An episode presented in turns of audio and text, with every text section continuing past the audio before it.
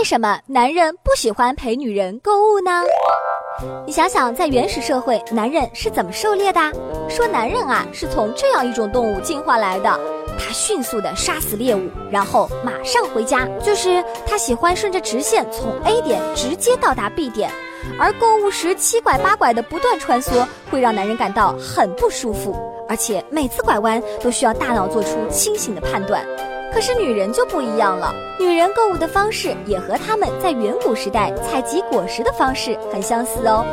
某个女人记得某个地方有好吃的果实，于是，一大群女人结伴而行，随她来到这个地方。她们不需要具体的目标和方向，也没有时间限制，她们花上一整天的时间，从一个地方逛到另一个地方，沿途用手挤，用鼻子嗅，用嘴尝，任何让她们感兴趣的果实。